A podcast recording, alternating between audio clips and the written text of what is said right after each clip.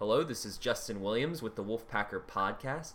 I'm joined today, as always, by the man, the myth, the legend, and also the editor of thewolfpacker.com, Matt Carter.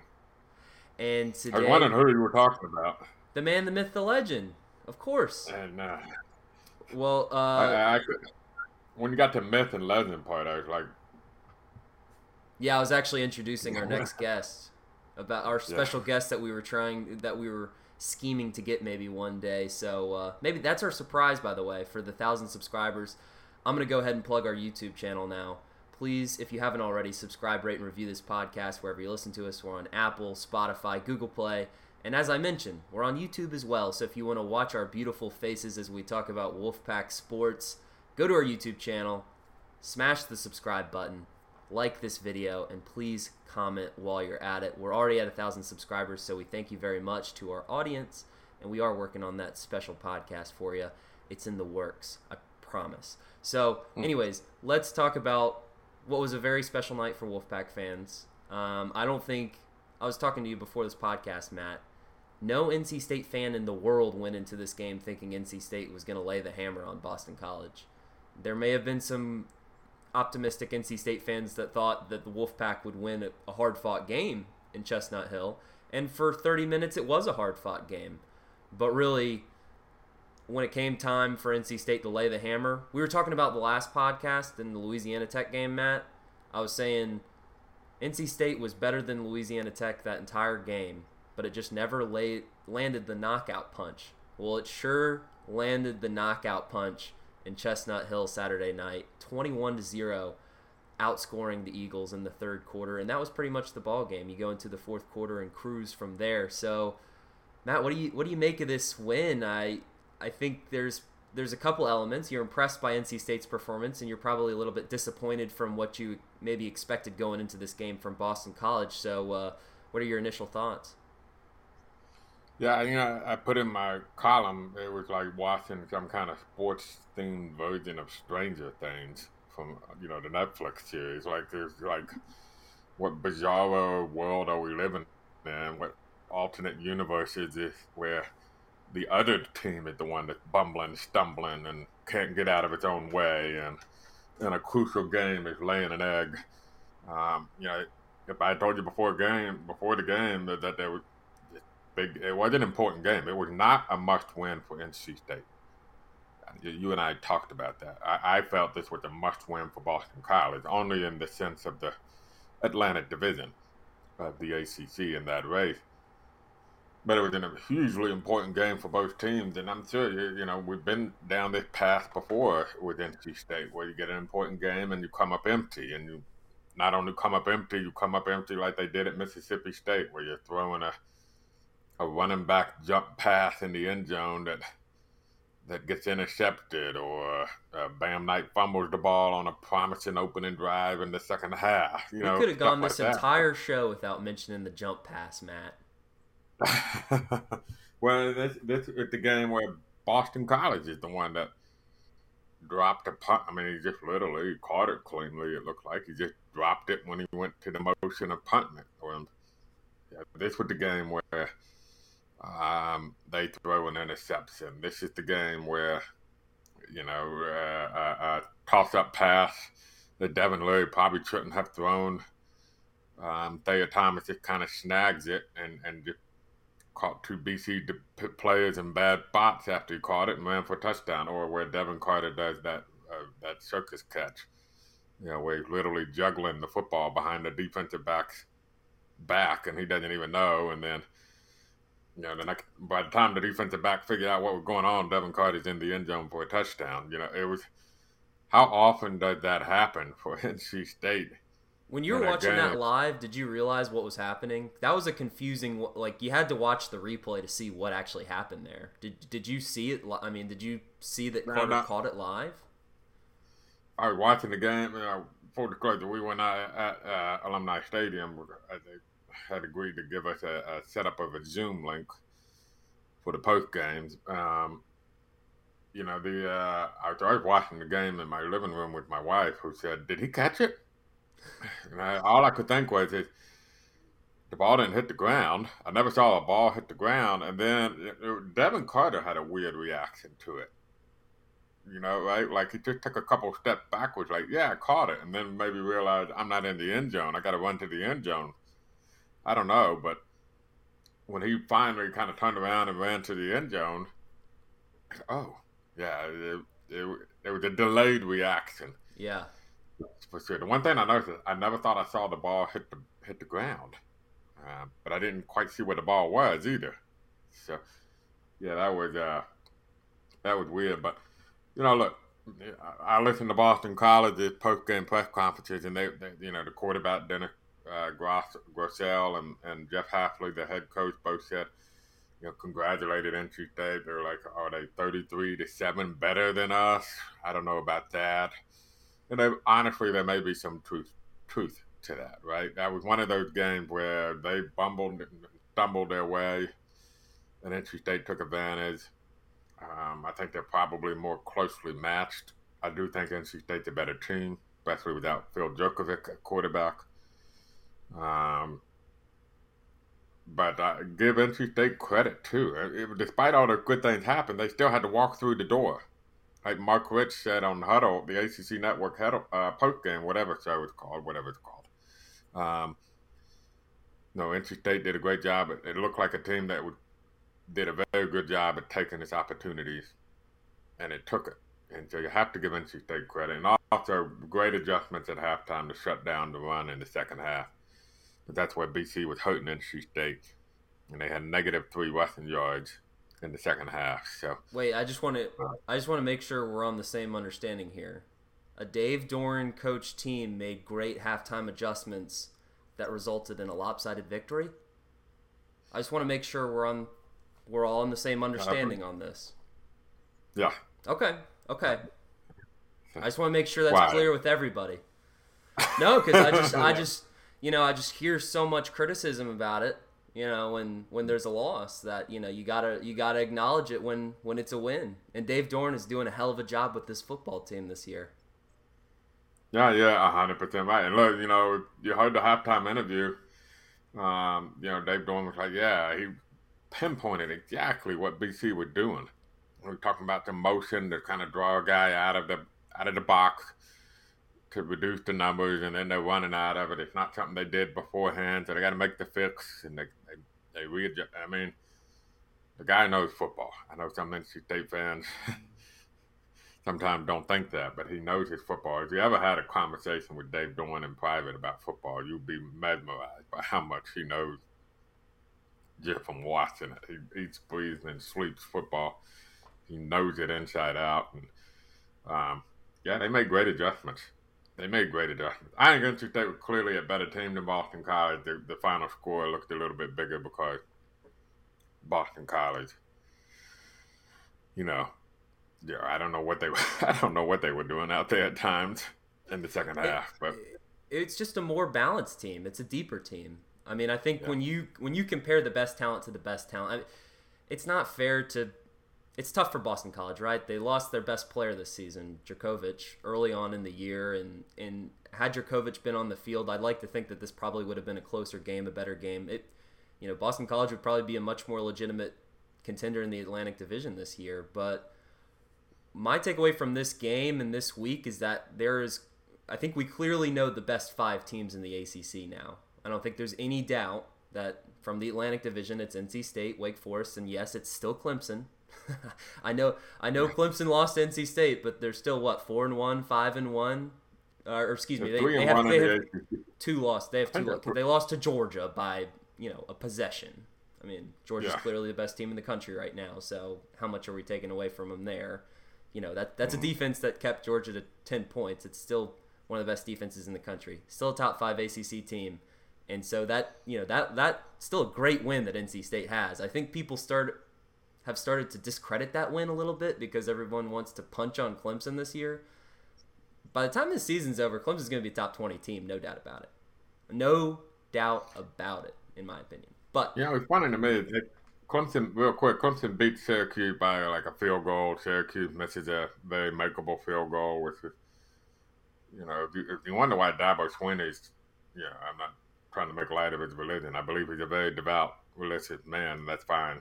But if you, I sometimes believe he has every reason to be devoutly religious because there's no other reason to explain why so many field goal kickers miss makeable field goals at the end of the game against Clemson. There's some kind of divine intervention that he had uh, that he's getting there. And um, but it's funny, you know, Wake Forest jumped like three or four spots when it trailed most of the much of the game against Syracuse. It had to rally to take the lead. They blew it, went to overtime, and then they beat Syracuse.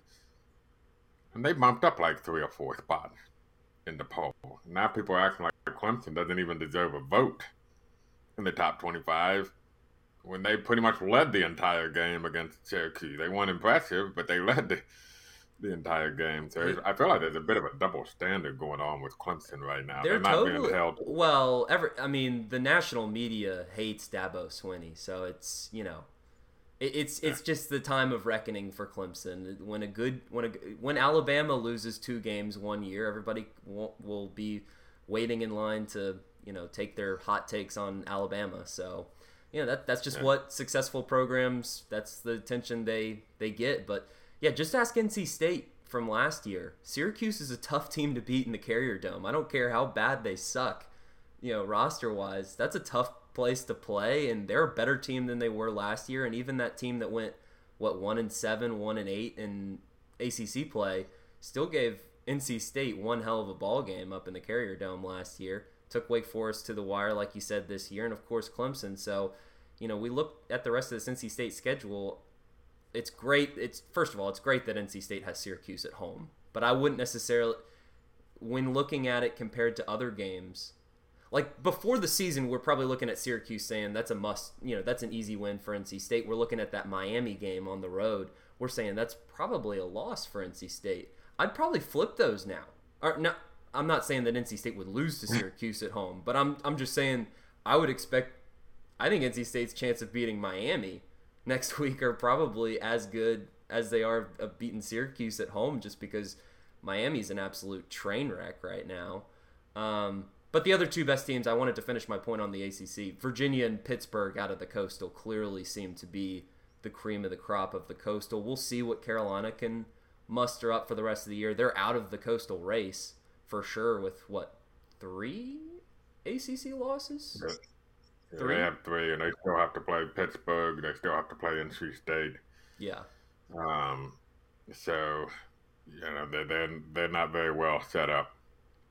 But when you know we're talking about these division races, so I think it's going to be either NC State, Wake Forest, Clemson from the Atlantic, and from the Coastal. I think it's you know coin flip between Virginia and Pittsburgh right now, I'd probably give the edge to Pittsburgh just because Pittsburgh seems to me like right. a top 15 team. I mean, it it might be the best team in the ACC right now. I, them and NC State remember, Virginia already has two ACC losses too, and so they're kind of, you know, they they had that bad two week stretch where they got crushed by Wake Forest and then got crushed by UNC, and, and so they've been trying to dig themselves out of that. I'll give Virginia credit; they they you know, eked out a win against Miami, eked out a win against uh, Louisville on the road, both of those on the road, and that was kind of crucial for them to get their season back. And then obviously they they crushed Duke, and you hate that it feels a little bit like the end of an era in Durham with David Cutcliffe, probably the most likable head coach to, in this area in a long time, and um, you know he's clearly got some soul searching has to be done around Duke athletics with the football program after this season. But I wouldn't rule out Virginia Tech either in the Coastal. They only have the one loss to Pittsburgh, but obviously didn't look very good in that loss to Pittsburgh. I think Pittsburgh is basically beating up Virginia away uh, and then UNC away from having that locked up. Now Pittsburgh does play Clemson next week too, so that's a huge game. Um, of course, if Pittsburgh could defeat Clemson you know, that puts Clemson in a severe bind in the Atlantic. And it basically means can NC State handle business uh, going to Wake Forest? That's at Clemson, right? It, I mean, no, it's at Pittsburgh. I think. I don't know. I'm not. I'm not I can't wait to. I can't wait to see the spread for that game. Because if it's in Pittsburgh, uh, Panthers might be favored. I think they will be. Uh, Pittsburgh's a better team. I think Pittsburgh and NC State look like the two best teams in the ACC. I know a lot of people are going to say Wake Forest. You know, I heard Mark Richt say last night what I've been kind of saying is that you have to remember who they played. That's not Wake Forest's fault. It's not. But just look at who they played. It's been a very soft schedule, probably the softest of every team in the ACC. Um, they're, they're, but they're also the excuse me the most well positioned because they're four and zero oh in the ACC. And so, of every team in the ACC, I think Wake Forest is the most well positioned. Um, they still have to run the last three game gauntlet, but the next game is Duke, we just talked about. So Wake Forest will be five and zero oh in the ACC before they play NC State, Clemson, and Boston College. So no team. They've, in other words, we talked about. I just went over and said NC State. They're in the opposite position of NC State. NC State is in great shape if they can handle their business. Wake Forest is a game away from completely handling their business. They've taken care of all their business. They've beaten every team they that we would call taking care of business type of games. And now they got to go out and beat the, the fellow contenders. Whereas NC State had got two big wins over the fellow contenders. Now we're getting to the point of the schedule where they have to start taking care of business. And how well they do that over the next four weeks, I think. Yeah, four weeks will determine an awful lot about this football season. There's also an element of Wake Forest being the lone undefeated team remaining in the ACC that I think has some people just looking at the standings and saying, well, they're undefeated, so they're the best team in the ACC. Maybe true by the end of the season. We don't know. I mean, they you know they control their own destiny, but at, so does NC State, and um, it would be you know not that NC State fans would ever want to see this scenario, but if Wake Forest ran the table and they're they're an undefeated ACC champion, that would just be a very I mean they'd be in the college football playoff. They'd have to be and it would be but then you make the case for eh, for an NC State. Like I, I know again this isn't a likely scenario. I don't expect NC State to run the table, but it is an interesting conversation in the sense that if NC State were to run the table and win the ACC championship, where would they be in the college football playoff conversation as a one loss ACC champion? Because you look at all these teams that are ranked, I mean, basically every week a team in the top five is losing a game, it seems like. Iowa just lose this week. Uh, it's looking likely that you're going to have a one loss champion out of the Big Ten. It's looking likely that nobody's going to leave the SEC undefeated. Obviously, the SEC and the Big Ten are going to get in at least one apiece. Uh, you look at the Big 12, I mean, Oklahoma, we'll see if they can run the table. Pac 12 is not looking like it's going to for sure get somebody in the playoffs. So it, it it's interesting. I think we could see some different teams finally in the college football playoff this year, starting with the fact that Clemson won't be in it. But let's stop talking so much big picture and let's talk a little bit more about the game itself. Um, I just wanted to very briefly touch you. I was looking at ESPN's FPI while you're going over that, and they now have NC State as at least a 50% favorite in every single game left in the regular season. And wow. 60% or better. Well, the Wake Forest is 56.5%. No, actually, Miami, they have it the lowest the odds for NC State, which is puzzling to me, but they have it at 50, 50.9%. That has to be a computer. That's a that's a computer. I think bias towards just preseason. It has to be because Miami's just yeah. Uh, Miami's not a. I mean, Miami's a Florida State right, and they're not even a Florida State right now. I mean, they're they're, yeah. they're not playing the same players that they were at the beginning of the season. D'Eriq King shutting it down for the rest of the year. Um, there was that comment by Manny Diaz last week where there might be some tension in the locker room after Manny Diaz. I think he said D'Eriq King was opting out for the rest of the season by electing it to get surgery. Kind of a yeah, opting to have surgery, I think is what he said. And, it was D'Eriq King yeah. tweeted back like opting, you know, with a question mark. Yeah, so it just just not not a good look. There might be some tension there. They're playing a lot of young players, so you know, looking ahead a little bit to next week before we talk more about this game, because this is the post game reflections podcast. If if you're just tuning in, um, but an, an experienced, deep, um, well coached NC State team should should be able to go down to, to Coral, Gable, Coral Gables or Miami Gardens or I guess they're playing it in Hard Rock Stadium and go down and take care of you know what seems to be a plagued Miami program right now. But where do you want to start with this game from yesterday? Do you want to start on the offense or defense? Because I think there's impressive notes to take away from both sides of the ball in this game. Um, well, since you're on your phone, I'm going to pick offense. No, no, we're going, start, we're going to start with the offense first, Matt. Um, you're good. You're good. I was just reading where Ed Orgeron is out at LSU. Sorry, it caught my eye. Oh yeah, I mean, I don't, I don't blame you. That's pretty crazy. shows you, fans, man. Fan, you know, they love you when you're winning. They hate you when you're losing. The man won a national championship a couple years ago. Look where he is now. Although you know he did have Joe Brady as his offensive coordinator, but um, offense. I think we're seeing exactly what we said going into the season. This NC State team needs from Devin Leary to have a successful year. We're seeing it. We're seeing it right before our eyes. Leary is being an efficient, quality ACC quarterback. I'm not saying you know.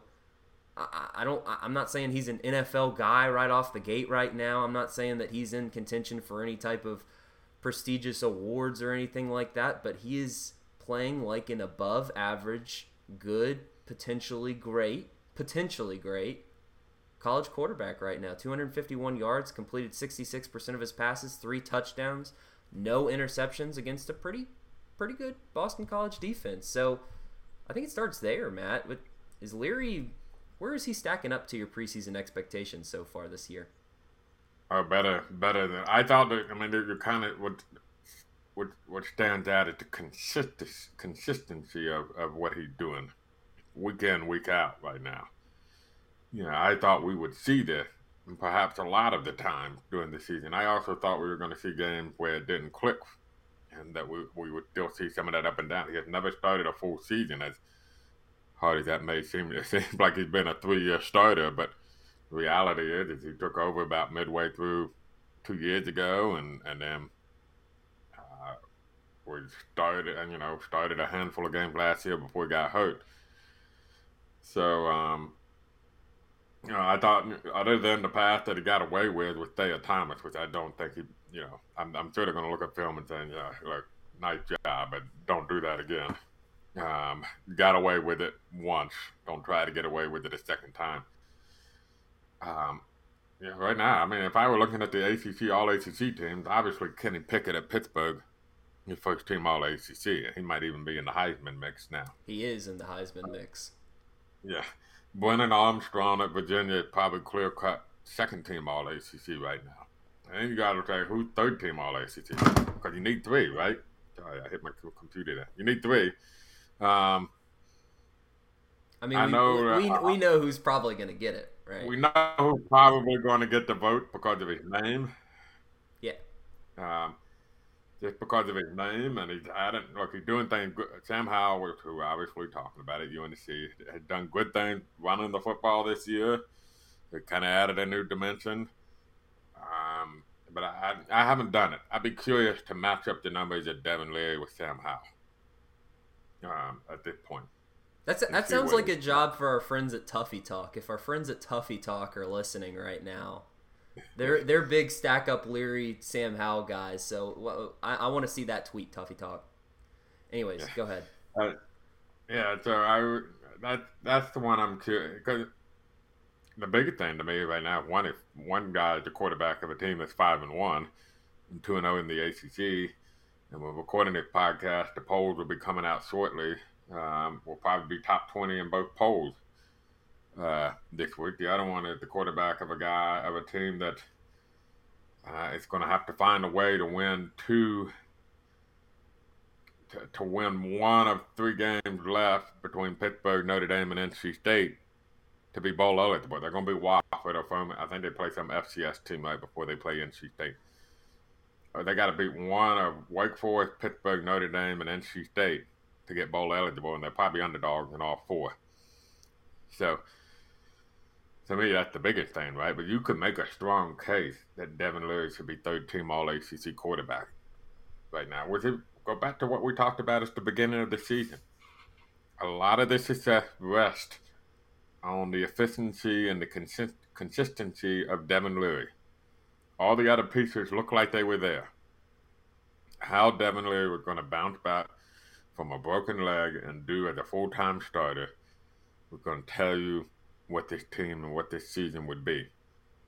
And so far, so good. And I'll add this too: the emergence of Devin Carter. He had one bad drop there uh, that um, uh, that could have been a fumble. Has really helped. He's really, you know, when they landed Devin Carter, they thought they had a huge steal. Um, when he got to NC State, they thought he had huge potential. Yeah, I remember them telling me once this guy gonna be the next big receiver at NC State, the next in the line of big time receivers they had, and you're now starting to see that coming together. I mean, starting to look more and more like what they saw. I, I, mean, if he can take another step forward next year, he could be one of the best, I think, receivers in the ACC. And so you're seeing that, and, um, you know, because Emeka Emezie didn't really have a great game last night. You know, well, he got he got one catch stolen from him. Yeah. I, you know, that was a bang bang play. I didn't think it was as obvious as everybody else did, but um, that was your classic Emeka Emezie go up and get it, big fella kind of catch. He had it. He had it.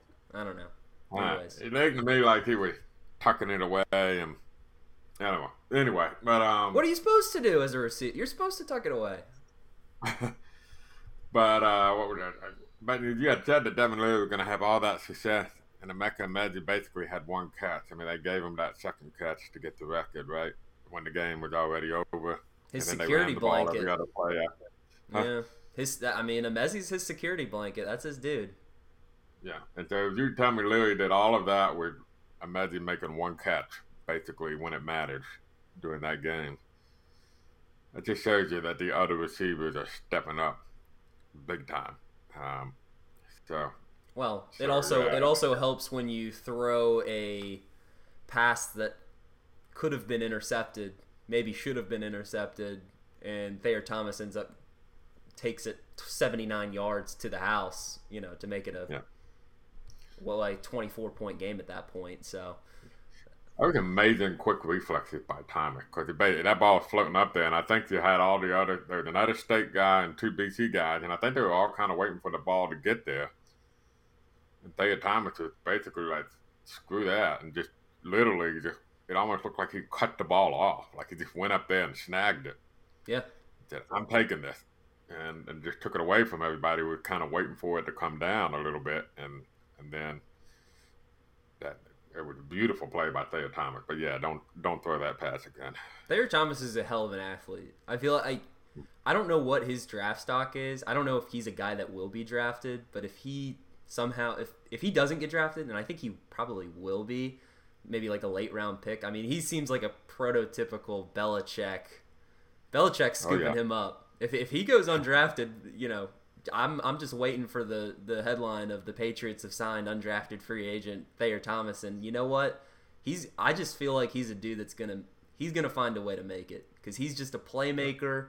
He is a quarterback's best friend. He makes bad passes look good, just like he did last night. And you know what? You got to go back several years back to his childhood, and you got to thank his parents for making him a multi-sport athlete. Remember when we had that conversation last year, Matt, with Thayer about him being a gymnast? Him and Drake doing gymnastics as children, you know, I think he he has some grace to his game, Thayer Thomas, and you know, I'd like to think that that might have part to do with it. Just you know, him being such a multi-dimensional athlete from you know growing up and everything. But and then you got Lex coming in a couple years from now, so the the Thomas lineage continues in the NC State football program. But anyways, uh, let's talk about his brother's side of the ball, the defensive side of the ball, where I, I said it in my in my pregame prediction, Matt.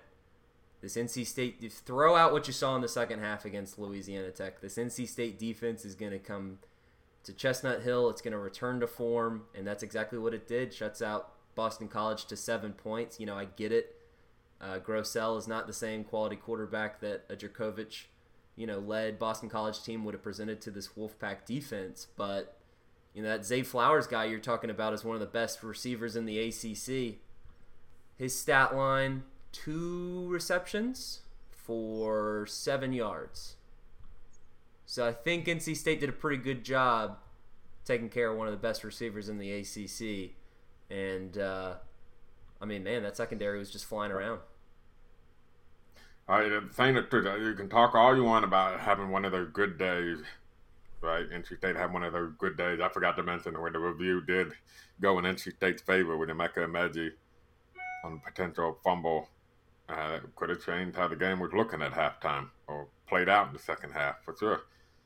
Um, but what you cannot deny is that NC State a completely shut down Zay Flowers like no other team probably had, and two, completely shut down Boston College running game in the second half to negative three yards. At halftime, they had 100 yards rushing against a defense that was averaging giving up 92 a game this year.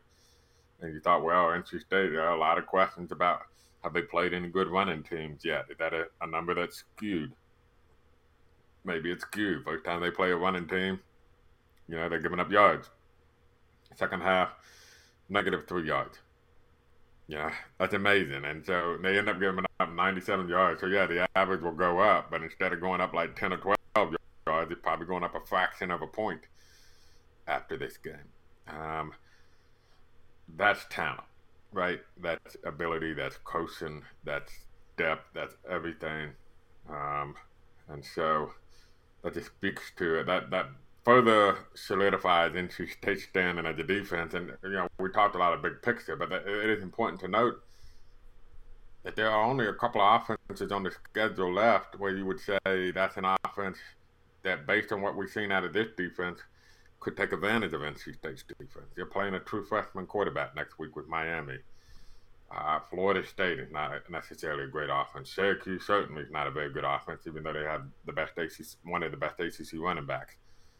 Um, yeah, Louisville, okay offensively, but nothing great. So really down to Wake Forest and a very streaky UNC team when it comes to defending good offenses down the schedule. So uh, this game further solidifies that this defense can take NC State, to my opinion, can take NC State a long way this season. Um, and they did it with them interesting. Uh, clearly, during the bye week, they made a decision. We're going to play Aydan White now at corner. I mean, normally you don't mess with the, the good thing.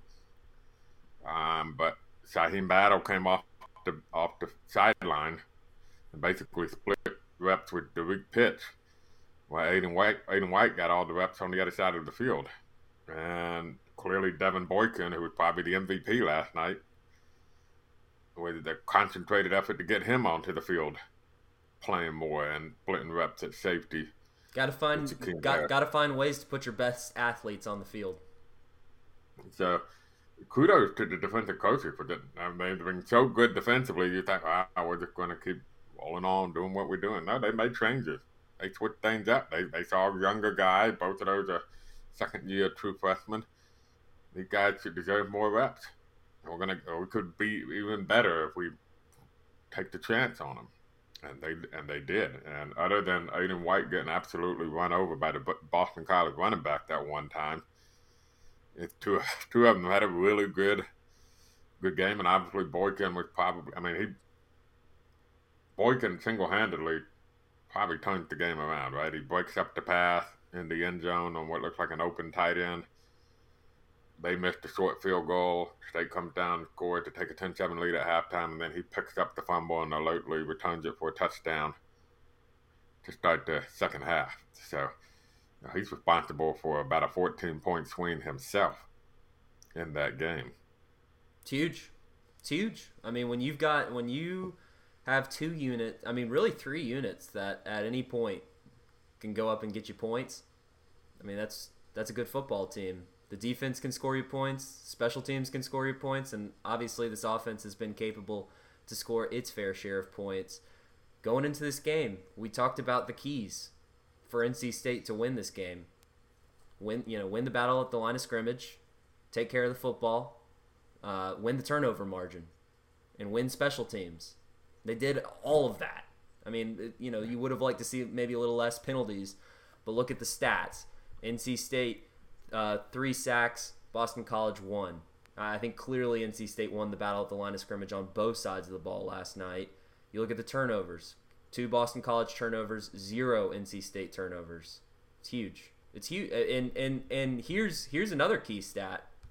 Inside 20 punts, 5 of them for NC State last night, just one for Boston College.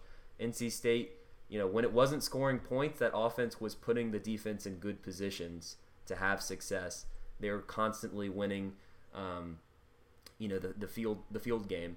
So um, yeah, I mean, just it's complementary football. Dave Doeren said it in the post game press conference. He keeps going back to it. This is a team that can win multiple different ways. It's a team that won multiple different ways last year, and and that's the kind of team that you need um, to win to win championships, whether it be conference championships or or beyond. So, um, Wolfpack fans, just sit back and, and enjoy the show this year. I think we're seeing you know the makings of what could be a very very special season. There's still a lot of work to do, but I mean, sitting here after six games, NC State's five and one, including wins over Clemson and Boston College, two and zero oh in ACC play.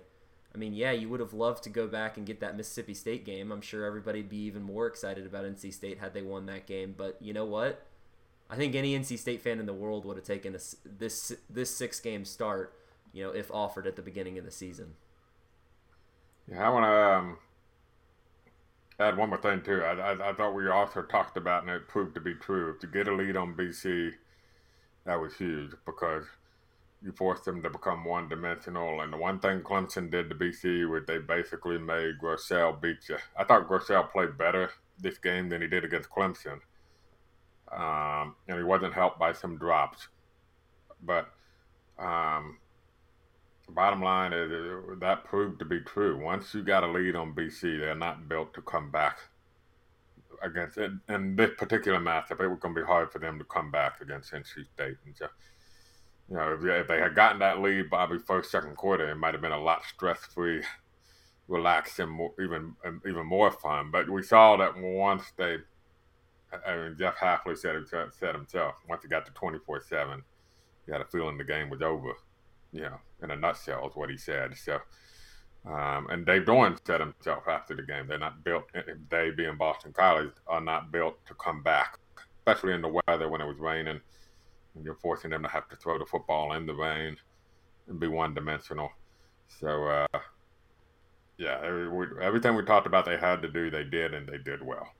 And that drive that made it 24 to 7, that was a grown man's drive from NC State.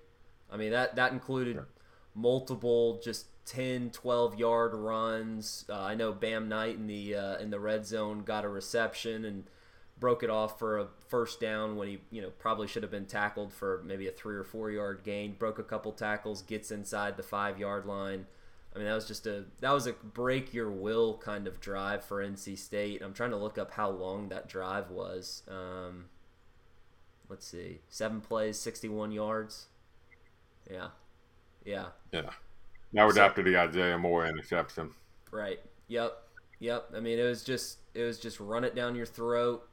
We're better than you. We're beating you in the line of scrimmage, and when you you know, it's one thing to do that to South Florida. It's one thing to do that to Furman. It's another thing to do that to Boston College. So, an impressive win.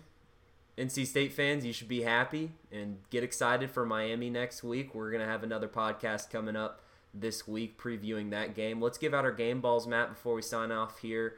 I think I have an idea of who you're going to give yours to, so I'll let you go ahead and do it. yeah, Devan Boykin. You know, it's rare to see that midway through the year you add it. I mean, and the defense that had been hit by attrition with injuries, to C.J. Clark at nose tackle and Peyton Wilson at linebacker and Cyrus Fagan at safety, looked like it may have added a piece to the mix down the stretch with Devan Boykin. He's not an unknown. He played as a true freshman, got a chance to start a game or two as a true freshman last year. This is his second year as a true freshman, technically. Um, Boykin's a kid I've been high on since the NC State got him. He's the son of a coach. He's athletic. Uh, he was an offensive player of the year in the conference one year, defensive player of the year in the conference another year. So clearly just a baller. Um, I thought he was underrated and under recruited coming out of high school. Uh, he looked good. Uh, right place, right time on the fumble, scoop and score. I get, it. but you know there were some other plays he made that were really good plays, and uh, I guess I should look at his stat line so everybody knows how well he plays. But um, let's see, he ended up with three tackles, two pass breakups, and they were for big pass breakups, and obviously the the uh, special team touchdown. So defensive um, stat lines are never all they're never completely indicative of the performance, right? You make two big you make two plays that change the game on defense, you're the player of the game. Yeah. So, and yeah, it's it's tough to beat uh, your guys as, the player of the game, but I'm gonna give mine to somebody that I don't think we have given one to yet. Devin Leary. He did what he had to do. You know, it wasn't like a.